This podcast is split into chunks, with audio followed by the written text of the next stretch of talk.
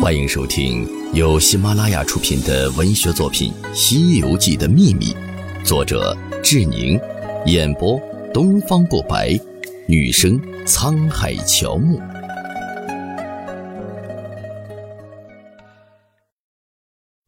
第四十五章：荆棘岭树精栾二姐。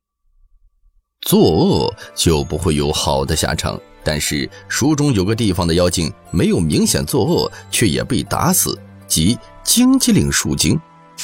在第六十四回“荆棘岭无能努力，木仙庵三藏谈诗”中，荆棘岭的树精吟诗作赋，十分风雅，而且大量引经据典，十分不俗。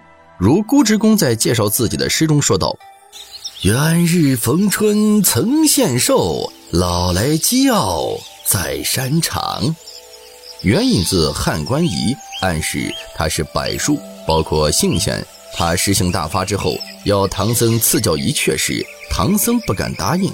孙悟空跟猪八戒为何一定要把荆棘岭几个吟诗作赋、本没有要吃人的树精全部打死呢？试听结束，欢迎至官方版订阅收听。